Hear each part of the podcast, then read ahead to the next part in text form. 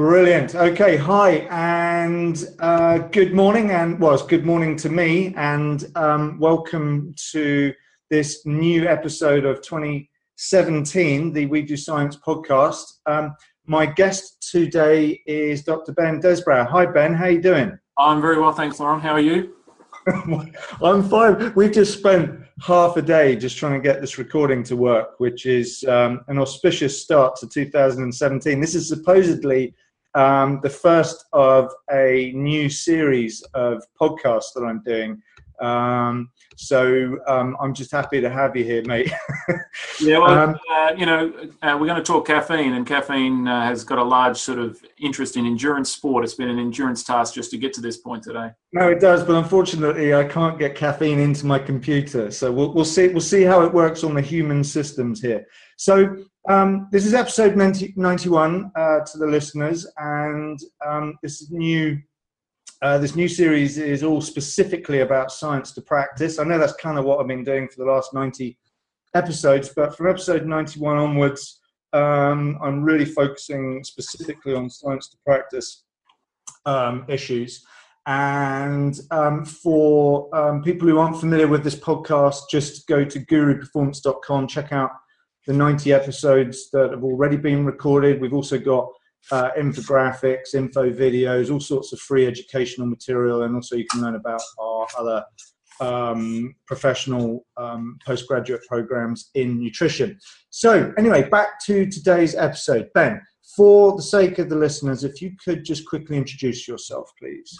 Uh, yeah, so um, um as uh, you've indicated, I'm um, I'm Ben Desbrow. I'm an associate professor in nutrition and dietetics, and in particular sports nutrition at Griffith University, which is on the Gold Coast, um, which is just below Brisbane in Australia. It's on the east coast. Um, I have always been interested in sport and exercise, and then found my way into uh, learning about nutrition, um, and was fortunate to have a fellowship in sports nutrition at the Australian Institute of Sport in Canberra. Um, and uh, from there, that sort of really set my career um, trajectory um, to go down the pathway of sports nutrition. And I ended up doing a PhD in sports nutrition here at Griffith, and I've been here for um, the last 15 years, which um, it has surprised me as to how long I've stayed in one spot. But there you go. No, that's great, but that's not as long as it's taken us to get this recording to work. anyway, anyway, so like I said, um, you know, we're going to talk about caffeine and performance today.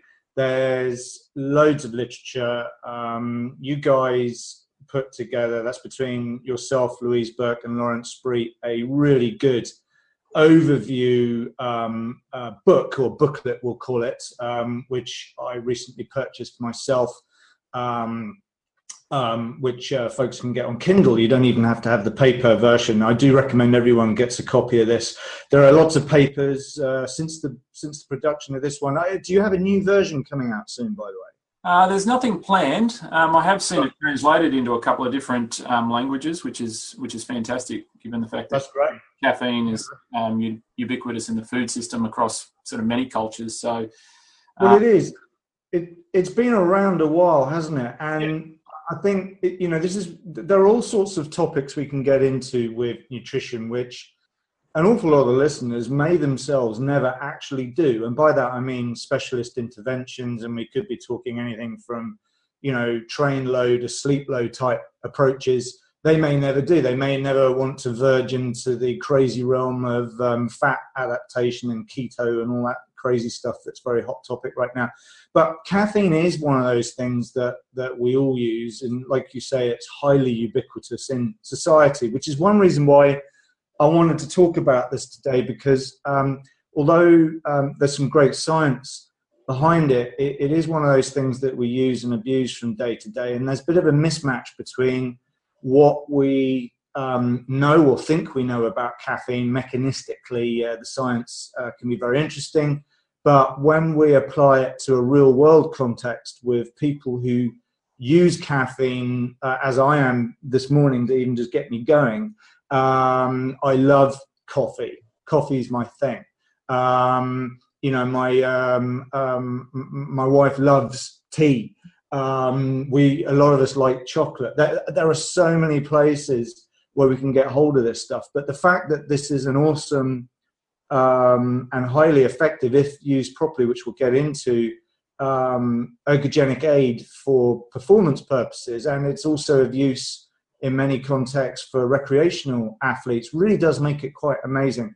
So, um, you know, as we're getting into this, Ben, why don't you just give us a super quick sort of history of caffeine in sports? Um, what, why are we even having this con- this conversation about caffeine and performance? Yeah, well, um, uh, I, I, guess um, the the background in terms of caffeine, uh, I did my PhD in cola beverages and endurance exercise because at the time we were trying to have a better understanding of you know people who drink cola beverages late in exercise tasks, and there's been anecdotal reports of people using caffeine um, for concentration, lift in mood, endurance performance uh, for for many decades. And and as part of my PhD, I sort of went back into literature to have a look at you know what was the history of of you know where this evolved from this link between caffeine and sports performance. And the first um, sort of physiological papers that that I came across were from um, 19, 1907. Um, there was some work published from from Cambridge Uni, a couple of authors there looking at um, caffeine's ability to um, produce sort of arm lifting, finger lifting movements over a you know a, a long period of time, um, right through to the 1940s and 50s when motor racing started to become more popular and and people used to take uh, caffeine both on the basis of its performance enhancement but also on the basis of uh, of commercial sponsorship. Um, so um, and then if you go sort of beyond that um, through to the sort of real emergence of the, the popular nature of um, the Olympic Games, um, caffeine, caffeine related products have been linked through, um, again, through sponsorship, through, um, you know, identity, particularly in things like cola beverages to link to particular countries. And it's formed a part of sort of almost national identity when people have been away fighting wars in different countries, getting access to um, certain products that, that contain caffeine, whether they be teas, coffees, cola beverages, have, have sort of almost formed part of a national identity. So caffeine is, um, you know, we, we look at it in our lab and, and, we, and we study it. Um, but as you correctly identify, it comes in lots of different foods, and, and a lot of those foods have broader sort of social importance to people. Um, and and that shouldn't be, I guess, uh, th- pushed aside whilst we talk about the sort of underlying mechanism as to what caffeine may or may not do to exercise performance. Yeah, well, I see. I think that's an important point, and um, I want to get into that a bit because you, you know I think the more the more one explores, um, you know, science and knowledge and how we translate this stuff into an applied context, you know, the the you know, Einstein, you know, famously made a, a point about, um, you know, if if you can't explain things simply, then you just don't understand it enough. And um, but also we don't want to make it too simple. And this is one of these topics where there are degrees of complexity to it. And and because it's so ubiquitous, you know, as you were inferring, I mean, there's even, you know, drug cartels like the Colombian sort of drug cartels where you know even it's not just about drugs. I mean, it's also about owning huge patches of um, coffee plantations, and obviously there's there's the sort of um, the, the, the, the, crazy empires of Coca-Cola and Pepsi and so on. I mean, caffeine and its various products are amazing. Um, but this is important because when we are looking to use um, something to have certain performance enhancing effects, certain assumptions are made, which we develop in the lab when we're trying to control variables we you know we we have to do certain things which aren't necessarily the things that people do in their day-to-day lives so what we see in the lab um, when we're taking these these products to see what effects they can have um, we should bear in mind that these are not the same environments that regular people are in and, and when we're looking at something like caffeine which is so ubiquitous as as we've said um, we do need to bear these things in mind. So um, uh, perhaps before we get into how caffeine actually works, and, and, and we'll get into some mildly technical stuff just to set the scene a bit. Um, I mean, what, you know, w- w- let's just differentiate the real world from um, from the lab environment as it relates to caffeine research. Mm-hmm. So, yeah, if you could just quickly give us an, uh, sort of an overview of, of, of you know what we're looking at in terms of, of caffeine research, differentiating yeah. performance from you know other stuff. Yeah, so I guess um, one of the important issues is that, when, as you mentioned, when we go into the lab, we, we tend to try and want to standardize and control as many things. And, and a lot of the time, um, that's as much to appease um, journals and journal reviewers as it is to have a better understanding of, of you know, how an individual may or a group of individuals may respond to caffeine. We've done a whole range of um, studies that you know, are both laboratory based but also behaviorally based, um, and also looking at sources of caffeine in the food supply. Um, because very rarely do people actually take anhydrous caffeine or caffeine citrate that you might supply some to somebody in a, in a laboratory environment, uh, and and rarely is it in a relative dose as well, which is typically the way we do it in the laboratory. So you know, we've sort of gone upstream a little bit um, and looked at things like the caffeine content that you might find in espresso coffees and, and done some work in that space. Um, we've also looked at um, the way people use caffeine in terms of um, their own sort of lifestyle. So we've done some research looking at um, things like uh, does caffeine improve people's enjoyment of, of activity? So if they're going to exercise, does it, you know, we, we know it has effects on things like rate of perceived exertion, but, but also exercise enjoyment.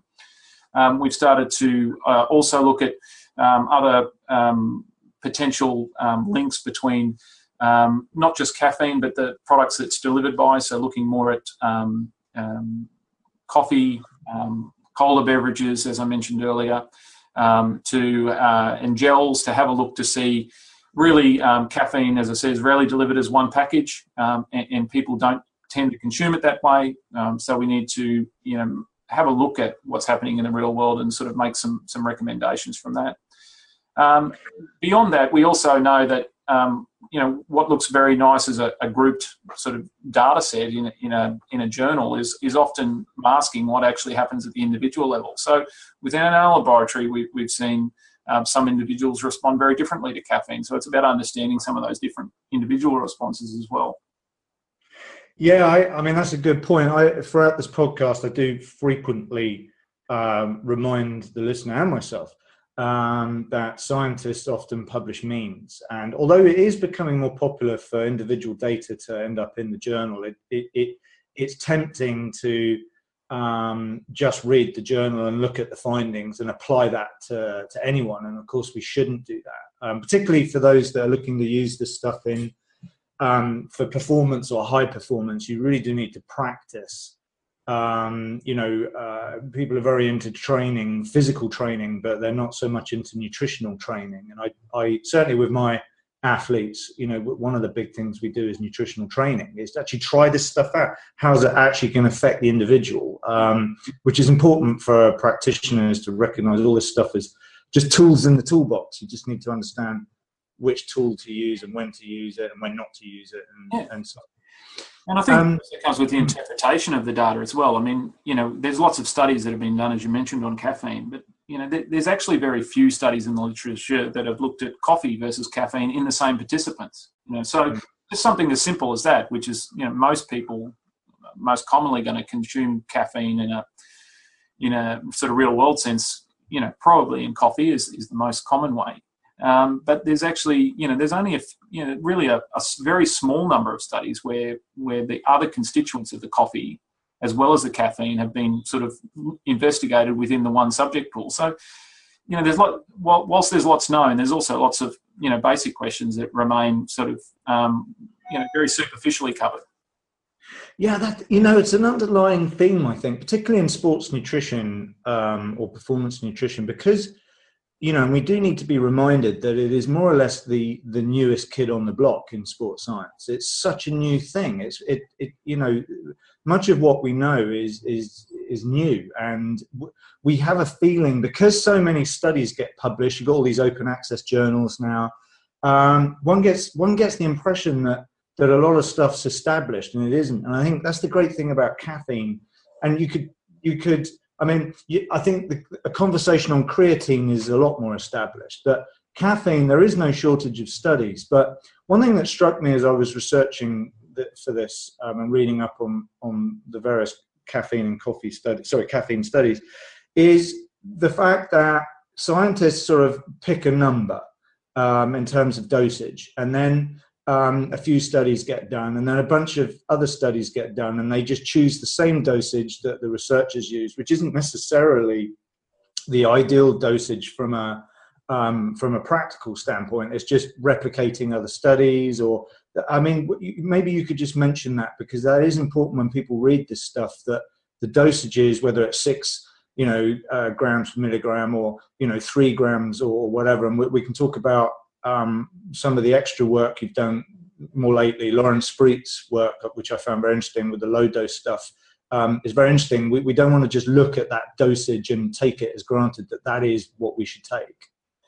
No, and I, I think um, again, come back to um, the way people use caffeine in the real world. They don't tend to have six milligrams per kilo body weight um, to provide the sort of benefits that they're looking for from caffeine, whether it's a, an emotional lift, a concentration lift, a, you know, a, a, you know, an avoidance of, of feeling tired. Uh, people tend to um, use caffeine at much lower doses. Um, and uh, whilst there's been a number of uh, dose response studies now in the literature, um, clearly the um, response to those is, is, is more, isn't always better. Um, that, um, you know, some of our work is really concentrated on, well, what's, what's the, the smallest dose you need to take to get uh, a return on that investment. We don't want people taking you know large doses of psychoactive substances that um, if, if, if that's not going to uh, convey additional benefits and, and in fact may potentially um, uh, hamper performance. Um, so, you know, many of the, the studies uh, that are sort of being uh, done now really look uh, from a exercise performance perspective, they're really around that sort of three milligrams per kilo dose, which for most people is around sort of 200, 250 milligrams of caffeine um, for sort of most people's body weight. But that's the sort of dose that um, is is, I guess, um, becoming, um, you know, more common, more typical in the sports science literature. Yeah, I, I, can see it now. People are sort of working out their uh, caffeine dose per kiloweight. People have got their uh, phones out, they're tapping numbers into their calculators, and they're walking into Starbucks or whatever, um, or people who may have better coffee taste than that, but and they're literally adjusting the size of their americano based on their. Well, it's interesting because you know there's there's actually um, you know when when we say sort of about 200 milligrams of of, of caffeine is is the the dose that um, we would often sort of typically revolve around in the lab. But then when we've gone and looked at espresso coffees, um, you know, if you if you go um, and just ask for an espresso coffee um, at coffee shops, well, um, and the UK data is quite similar to Australia. Um, the foods the food standards data that's available is they've got the data set still online, which is which is great because you can get in and look at the raw data. The variability in that's quite huge. So it's it you know, with espresso coffees over here, we've we've seen a range of you know roughly about 30 milligrams to about 220 milligrams in one serve. So it's very difficult to um, you know estimate exactly what you're going to receive from a you know from a commercial consumer perspective, uh, which is one of the reasons that we use pure caffeine in the lab. Um, and, and yeah.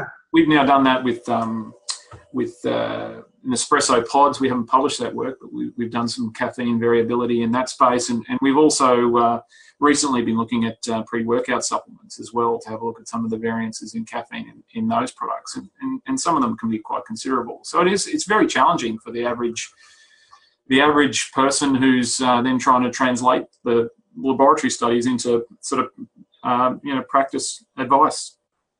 Yes, it is. Well, you know, and that's one of the reasons why we're trying to do these things. Is is obviously we, you know, in the space of this podcast, we can't cover everything we need to, and that's why um, we'll refer to the various publications that are out there where they can get their hands on the on the uh, the fine details. But it's up to us just to make people think about what they're doing. Um, and um, you know, um, I think you start off actually um, your your book there with uh, there's three things you need to bear in mind, and you know where uh, these are obviously. Uh, tra- that, that this all goes back to Ron Maughan's original things about about supplements, but you know there are three points one has to consider, doesn't one? Um, perhaps you could just remind us about what they are. Well, effectively, it was that um, uh, if if something uh, doesn't um, improve performance, it's it's probably um, or sorry, I should go the other way. If if, if a supplement is um, promising uh, the world and changes performance, it's it's probably illegal. Um, and if it's uh, not changing performance, it's it's it's probably um, able to be consumed legally. And the third. Being that there may be some exceptions, and that we point out that um, that caffeine may be one of those. That it's both uh, legal and effective.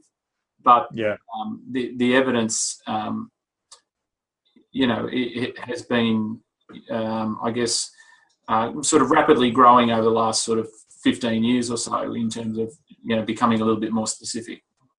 Yeah, no, no, it's great. Well, I mean, you know, summarize that is: is it effective? Is it safe? And is it legal? Well, you have to ask yourself, listeners, or for your you know your athletes or your clients you know how to you know how to answer those questions is is dependent on a number of issues. But you know is it effective? Oh yes it definitely can be. And and that's what we'll get into. Is it safe? For sure. Legal. I mean just quickly about the legal issue because it was banned at one point by the ioc so yeah, uh, and, and, I guess it's um, that uh, change, which happened in 2004, where it, it came from being tested in competition in the urine um, to being uh, so so WADA, um, the World Anti-Doping Agency, still have caffeine on their monitoring list, which basically means that they still they still do assessments um, for caffeine, but they don't do um, any um, breaches. There's no enforcement of a, of a prohibited substances limit, um, but they they monitor it for spikes or trends in abuse. So, so they sort of reserve the right to, at some point, potentially bring it back onto the prohibited substances list, and they keep a they keep a, a check of of effectively um, athlete behaviour by way of monitoring um, uh, caffeine. So in 2004, when it when it was removed from the prohibited substances list, um, I, I, was uh, not long out of um, Canberra where we'd done some caffeine work, and you know, we sort of were raising more questions, and, and because it, it was now legal, it was sort of open for further, um, I guess, ethically approved um, research uh, from the point of view that you weren't, you know, clearly involved in, you know, purposeful doping under a mm. potential banned substance. Um, now, uh, funding being the way it is, um, the group that I was working with in Canberra with Louise Burke at the Institute of Sport, uh, which is an agency that's largely government funded. Um, at the time, um, George Gregan, who was the captain of the Wallabies um, and very, very well known, big, uh, large public figure here, um, discussed fairly openly in the in the media the use of No Doz tablets before play, and that that was a common practice. And the whole issue of purposeful doping um, came up, and you know the message that that sent to young people from role models, and and and so it became a, a very large sort of political issue at the time, and because of um, the government funding of the Institute of Sport, the institute basically said, look, we're not going to engage in this research any longer. And so it opened up the opportunity for me to do research elsewhere. So it's you know these these decisions to legalise or, or make things prohibited, you know, they have sort of strange spin-off benefits. And I guess, you know, a large chunk of my career has, um, has sort of uh, been fortuitously timed around that decision. Yeah, no, I, yeah, when you start learning the background about why certain things have been researched or uh, it is interesting. It's not it's not because necessarily people sat there and said i've got a good idea. No it, it's some crazy things happened and, yeah and that led us to go and look at things like you know with the change in the prohibited substances classification of caffeine you know are um, athletes actually changing their behaviors based on their awareness of that? And so we, we did some work in hawaii at the ironman um, in 2005 looking at that um, to sort of demonstrate that yeah, athletes who were aware of, of caffeine being a substance that was now able to be used um, were, were more likely or more um, that their intent was to to become more sort of purposeful users of caffeine. And and so uh, you know it, it's a, it is a, a strange um, thing sometimes as to what drives research. Absolutely So look, let, let's get into some of the nitty gritty here. I know we're a bit sensitive for time here, so um, there's a there's a, just a couple of things I think are important that we get into, and uh, you know we're not following a, a logical path here, so um, I'm going to do my best to um, weave backwards and forwards on a couple of things. So since we've just been talking about dosage, I think that's worth getting into. We just quickly inferred that a certain dosage has been chosen for um, the bulk of, of research, um, at least up until recently, um, where there's been a, a, transition from the initial dosage to a, a lower dose. Um, perhaps you could just quickly go over what those dosages are and the relevance of those dosages. Yeah, well, so um, the sort of earlier dose response studies looked at um, doses, you know, uh, up to sort of 10, 11, 12 milligrams per kilo body weight. The classic paper um, from uh, Lawrence uh, Spriet um, used a, a, three, six, and nine milligram dose, which was one of the, the first dose response studies. And that basically showed that um, that, that nine uh, milligrams um, and and sort of uh, no no caffeine were were not um, the most advantageous for endurance performance tasks, but um, somewhere between three and six was probably reasonable. Now, um, the the downside, obviously, about taking large doses of caffeine is it comes with a, a bunch of uh, side effects, and, and some of those are sort of behavioural and, and lead to um, you know people being unable to sleep, potentially getting headaches, um, raising anxiety levels, and and traditionally caffeine's was was given in an hour or so before competition. So typically, uh, people are already you know fairly um, anxious or agitated and, and, well aroused in that period. And then when you give them a dose of caffeine, um, it only exacerbates some of those symptoms, uh, particularly things like gastrointestinal and, and, and, urinary sort of outputs. And so, um, you know, people have looked at, you know, well, what's the, the least or the lowest dose of caffeine that we can give? And so, um, the three sort of milligram dose, and we, have done some dose response studies um, lower than that and uh, you know there's been a number in the literature at sort of one one and a half milligrams two milligrams um, my take on on the literature is that you, are more commonly going to see um, a performance benefit across a range of sports at uh, at a dose of around three milligrams or, or around um, sort of that 200 uh, sorry, three milligrams per kilogram, or about 200 milligrams of, of caffeine for, for average weight sort of person. Um, that said, some, some individuals in our lab are uh, what I would call fast absorbers, and, uh, and their peak in plasma uh, caffeine is higher than others. And so, uh, with some athletes, um, particularly high performance athletes, we've actually done some caffeine profiling of them to determine how, how much caffeine they need to have in order to sort of raise their plasma caffeine levels and over what sort of time course that occurs. Yeah, just just just quickly, uh, um, how quickly from ingestion does it actually do its thing? Um, well, if you if you take a gum, it's very very quick. Um, it can be um, you know appearance rates within ten minutes. You start to see, um, but for most people, um, within fifteen minutes, you see um, some caffeine, and it usually peaks for most people at about sort of forty five minutes or so after ingestion.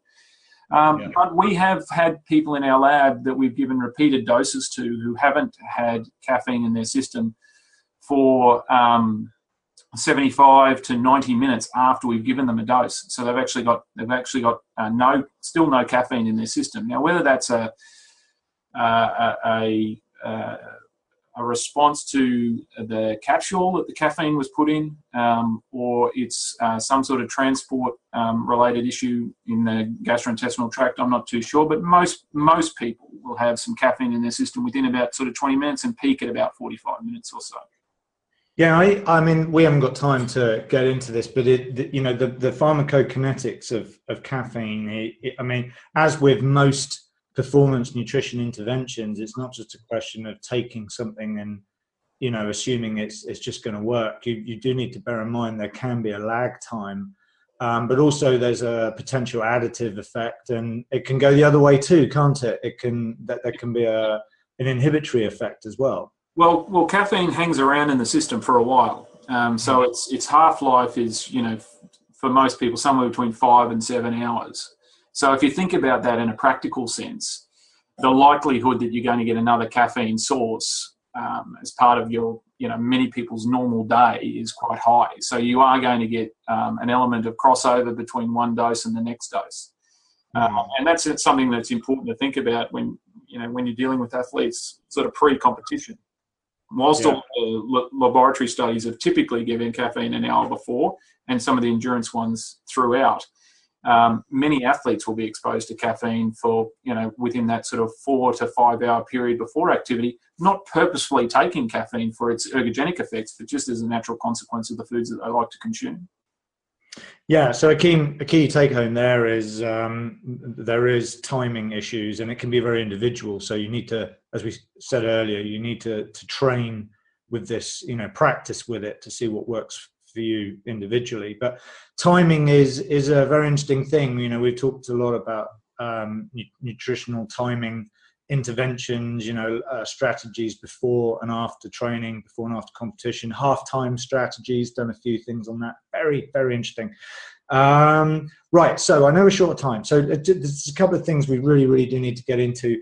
Um, the, the, the sort of how caffeine actually works, I think, is well worth a few minutes because this is there's a lot of assumptions that are made with it. You know, you you consume caffeine it, give, it gives you a boost, it stimulates you, but it's not quite so simple.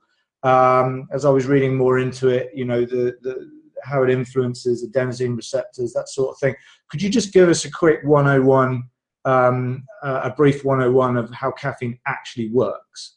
Well, it's um, it, it's not 100% clear. it's the simple answer. Um, you mentioned adenosine, and caffeine structurally is very similar to adenosine and as such, it um, it acts as an adenosine receptor uh, inhibitor. So um, so it, it, has a sort of neuromodulatory sort of function. Um, there, when you talk about adenosine receptors, there's there's more than one. I think there's been four um, identified, and it appears that caffeine. So so of those four, there's uh, what they call A1, A A2A, A2B, and A3. Um, it appears that um, sort of those low to moderate doses of caffeine probably block the A1 and A2A adenosine receptors. And, and these things are found throughout the body, both centrally and peripherally. And this is, makes it so difficult to understand caffeine's mechanism, is because it's probably working on multiple tissues concurrently, given its uh, solubility and its digestibility and its its uh, capacity to be sort of quickly transported around the body. So, you know, normally as a scientist, if you see something that improves someone's performance, you want to find out how um, you know, and pinpoint that one thing. Well, the, the, issue with caffeine has been that it's probably interacting with with both central and peripheral mechanisms concurrently. So if you want to go and search for one thing, you, have sort of got the wrong bait in the water. You need to look at sort of multiple issues, and and we know that this is probably the case because there's been some really great work um, conducted with people with uh, spinal lesions.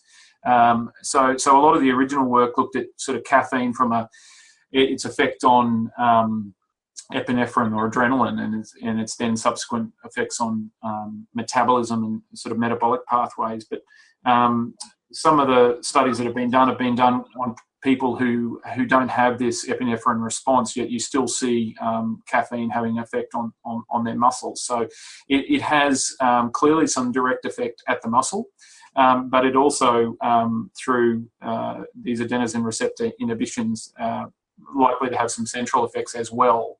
Um, and that and, and that may um, see it um, improve things like um, cognitive function, whether that be sort of more probably more uh, like uh, potentially long-term memory, some some but particularly executive function. So you know, making decisions, solving you know strategies to solve problems, as well as the um, potentially direct effect on on muscle as well, possibly through calcium release uh, possibly also through iron um, iron sort of um, channel sort of regulation. Um, but uh, adenosine receptors themselves haven't been completely mapped through the body, so it, it then becomes very difficult to identify well exactly uh, all of the mechanisms by which caffeine may work. But it, it I mean, it's so fascinating. Uh, the more I was reading, it, you know, just how many different aspects of the body it can affect is incredible. Yeah. Uh, on so many different levels. And and I guess since we'll keep this to performance, uh, just and I know we're short of time. So, but with with the performance side of things, there's a there's a number of, of areas that are, warrant um, a brief chat. And you know, we're not just talking about caffeine stimulates you. You know, people talk about it as a boost. They talk about it as a pre-workout. You know, it, it's that thing that that helps you get through fatigue as you progress through your endurance event. You know, cyclists, runners, you know, all sorts of people will use it. But the area and, and uh, because I'm a, a, nutritionist and a physiologist, one area I'm particularly interested in is things that influence substrate utilization. And there are um, there's some interesting effects that caffeine may have also on substrate utilization, and not just catecholamine, you know, issues and so on. Perhaps you could just quickly delve into that for us. Well, the original um, uh, interest in caffeine uh, came about because there was some observed um, effects on uh, sparing muscle glycogen, which at the time in the sort of 1970s was uh, all the rage to try and improve endurance performance. Um, and so caffeine was identified as a potential uh, glycogen sparing um, compound and therefore uh, potentially uh, also uh, advantageous for endurance performance by increasing um, sort of free free fatty acid metabolism.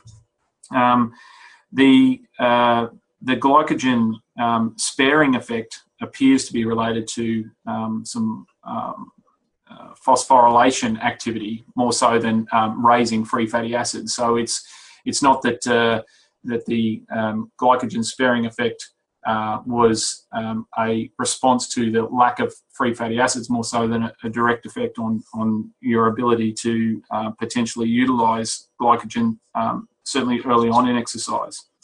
Um, but there's been, as I said, um, some other um, sort of interesting studies looking at particularly calcium release uh, from the muscle and its direct effect on, on the ability to recruit um, muscle um, and um, cause sort of a more effective uh, sort of motor recruitment through changes to the sarcoplasmic reticulum as a, another potential uh, mechanism. Yeah, I mean, so I mean, loosely, you know, with caffeine, and as I said, this is just an introduction, uh, I guess, in this podcast. Um, you know, and folks can read a lot more about the mechanisms and direct effects in in in your book, which I'll reference in the uh, in the notes to the podcast, but also the various papers, um, which everyone you must read because this stuff is absolutely fascinating to all levels, actually. Um, but I, I, guess if we just summarize the various ways in which it can affect the body that has a relevance to performance, what, what would they be? And, and, and by that I mean, you know, brain, muscle, fuel usage. What, what, what are the areas that people might want to consider um, caffeine um, for from a performance enhancing or performance optimization perspective? Yeah, well, certainly it appears to um, importantly reduce your perception of effort um, and uh, that occurs um, fairly um, broadly across uh, different exercise modalities, and that can be very, very useful. Um, you, you, mentioned earlier things like when if you want to, uh, you know, train low, compete high, or, or, you're looking at manipulating nutritional periodization, caffeine um, has been implicated in a number of studies as a, a mechanism of still providing uh, a, an avenue to train hard in the context of potentially altered sort of substrate availability. Um, so I, th- I, think that perception of effort um, uh, element of caffeine is something to uh, pay attention to from an athletic performance perspective. Um, and we we uh, the other thing that I, I, encourage people to think about is you know how caffeine is used um, in the general population. People don't tend to um, wait for um, you know when when they uh, consume a caffeinated product, they often start to feel benefit from that, or a change in their um, level of concentration or or their their energy levels within sort of 15 to 20 minutes. So, and and then and then from that onwards. Um, so. Uh, you know, I, th- I think that uh, potentially um, may give us some further um, you know sort of practical advice as to as to potentially how to use caffeine. So, for instance, if you are involved in um, endurance triathlons, for instance, um, you know, many many people will, will wait um, later on in the event, um, potentially halfway through a, a, cycle leg or even at the end of a cycle leg before starting a run, knowing that it's that sort of psychological benefit that they want from the caffeine as much as the as any potential metabolic change that occurs.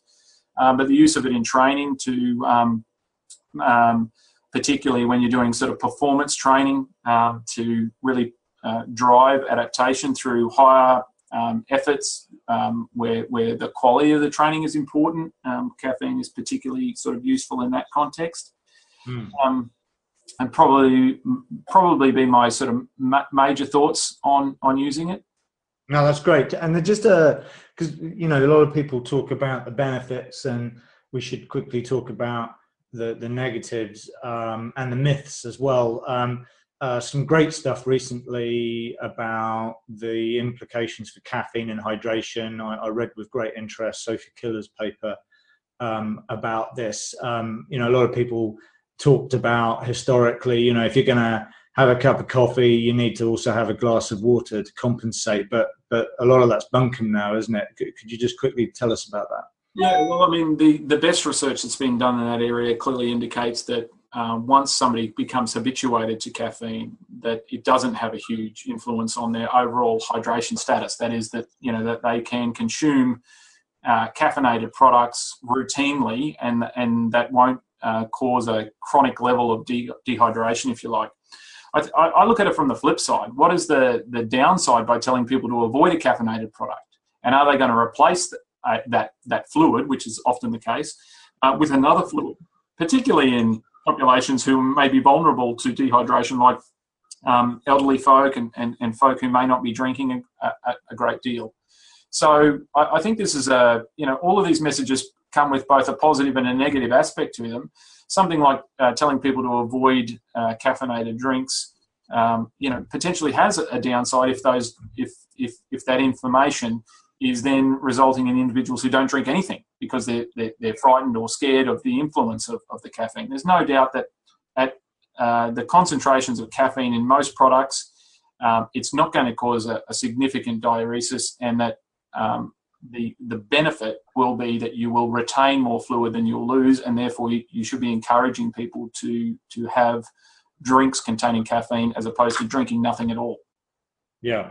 Yeah, and we know, you know, about timing. Um, we mentioned that, you know, it can be used pre-training, can be used during training, can even be used post-training for various benefits that folks can get out of the, the papers and books. Um, but we should also bear in mind this this idea of you can you can use something, but should you use it? And, and by that I mean we we you know we, we know that it stimulates, but that could be issue timing if it's going to affect sleep yeah. Uh, what what should folks bear in mind with regards to that? I, have got a great podcast, listeners, with John Bartlett, all about sleep and health and performance. Um, sleep is is becoming a, a, really interesting area and its implications for health and recovery and adaptations to training. But specifically with with, with caffeine, um, there is an implication for sleep quality. What would that be?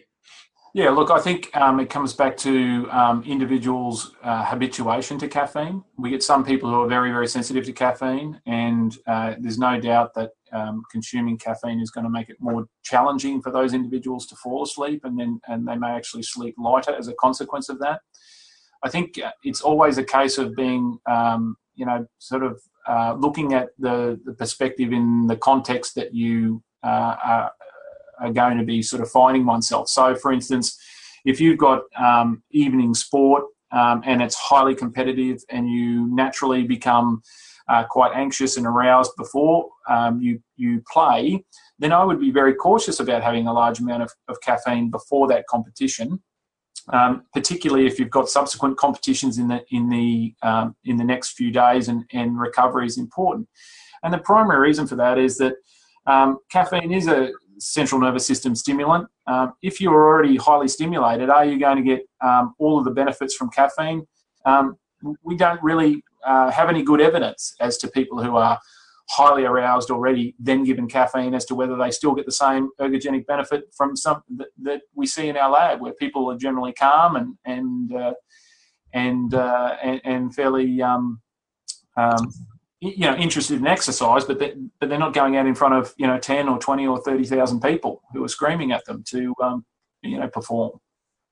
Yeah, no, absolutely, and uh, sort of a, a, more or less a final point is maybe the you know the, the the relevance and significance of the impact of caffeine relative to um, the importance that caffeine has in in our lives from um, um, you know more from a it's something that we enjoy and we like. And there are going to be scenarios where to get some of these benefits you might need to cut back on caffeine in your day-to-day life so that it, it has potentially a greater effect strategically. But the pros and cons of that need to be weighed up because i know for me if i was to cut out my regular cups of coffee throughout the day because I love it, um, life would take on a very dark, a very dark place without my coffee throughout the day. But you know, I'm not an athlete, but um, maybe we should just quickly mention that you know, as practitioners, as scientists, we we can bark orders or recommendations at our at our audience, but without necessarily considering preferences and likes and dislikes and, and weighing that up against you know um, a, a, a, something specific like a, you know a strategic benefit to taking caffeine. Yeah. I mean i think i think it's a really good point because um, you know and it's it, it's interesting going back to why we do research. Um, you know we, we published a study a few years ago on caffeine withdrawal where we got participants to abstain from caffeine and then we, and then we gave them either a placebo capsule or caffeine for four days leading into a an acute dose of caffeine or placebo to have a look to see whether people became more sensitive after a you know four day withdrawal period. And and the reason that we did that study was uh, as much to understand caffeine withdrawal, but also to have a, a, a firmer or a stronger footing for recommendations for future studies because we couldn't find participants who, who would abstain from caffeine for uh, 24 or 48 hours before our studies. That was the most difficult thing in recruiting people. Um, and so we wanted to find out if um, you know w- whether we needed to go to that extent of um, having them withdraw, um, and and could we become a little bit more lenient with our pre-trial standardisation. Now, even even something as simple as that question uh, is still up for a little bit of debate. We didn't find that the withdrawal had any effect, but there's been a recent study published in the last um, six months or so from the UK, uh, which has taken that withdrawal period out to a longer uh, period, or almost uh, a month or so, uh, which which has shown sort of uh, different responses. So I think caffeine withdrawal is is something that is very very difficult uh, for some individuals um, who are habituated to caffeine, and it may be that they actually perform worse having withdrawn from caffeine because their um, headaches and you get sleep disturbance from caffeine withdrawal as well. Um, so, so it is um, again contextual. It, you know, you don't want to come back to always saying it depends, but in this case, it, it, you know, you do need to have a look at the natural behaviours of the individual you're talking to. Yeah, well, you, yeah, no, I, I think as I mentioned earlier, I think it's important that whether you're a practitioner, a researcher, or a consumer, you still need to bear in mind you know the, there's many different ways to achieve a goal and there are lots of things you need to consider. You just need to think and you need to invest some time in actually understanding what it is that you're using and what you're doing and that's the benefit of things like these conversations recorded in a podcast format or of course reading books and, and papers and being you know um, better informed means you're you're you know all around it's going to be a better a better result. And um, and that's you know my mission here. So look listen um I, I, you know i know we could actually talk for hours about this stuff and, and maybe we maybe we'll do some follow-ups on this. There's all sorts of different areas we could get into but i mentioned your your book um, um, caffeine for sports performance um, which anyone can google. You can get it on kindle um, google books. There's all sorts of places you can get this um, by uh, Louise Burke, uh, yourself, Ben Desbrow, and Lawrence Spriet. I highly recommend that um, for anyone, uh, no matter what your level of education. If you go to, and I'll put links to this in the um, notes on um, the podcast page for this at guruperformance.com. Uh, but uh, ResearchGate, uh, Google Scholar for, for you, Ben. Um, I've had a look. You've got loads of great papers, etc. That um, uh, not just on this topic, but lots of other areas. Um, are worth looking into. So I'll make sure all the links that are all there.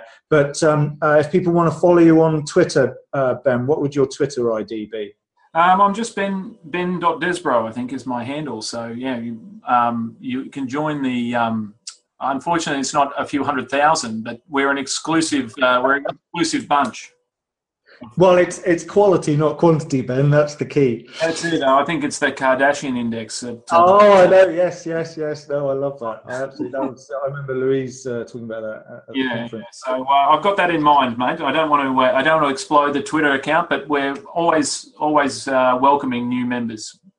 No, awesome. Well, great stuff. Well, uh, I do appreciate your time. It's always interesting, particularly in this scenario where you're literally on the other side of the world in a completely different time zone um, there in Australia and here in the UK. But I know that we all appreciate your time and, and uh, we look forward to learning more from you in the future. And like I say, everyone check out Ben's uh, book and papers and um, and um, you know there's a lot to be to be learned from there. So I you know thank you very much um, oh, for, everyone. the invitation and um, you know it's uh, we try and do work that we find interesting and it's it's always nice to know that it resonates with other people.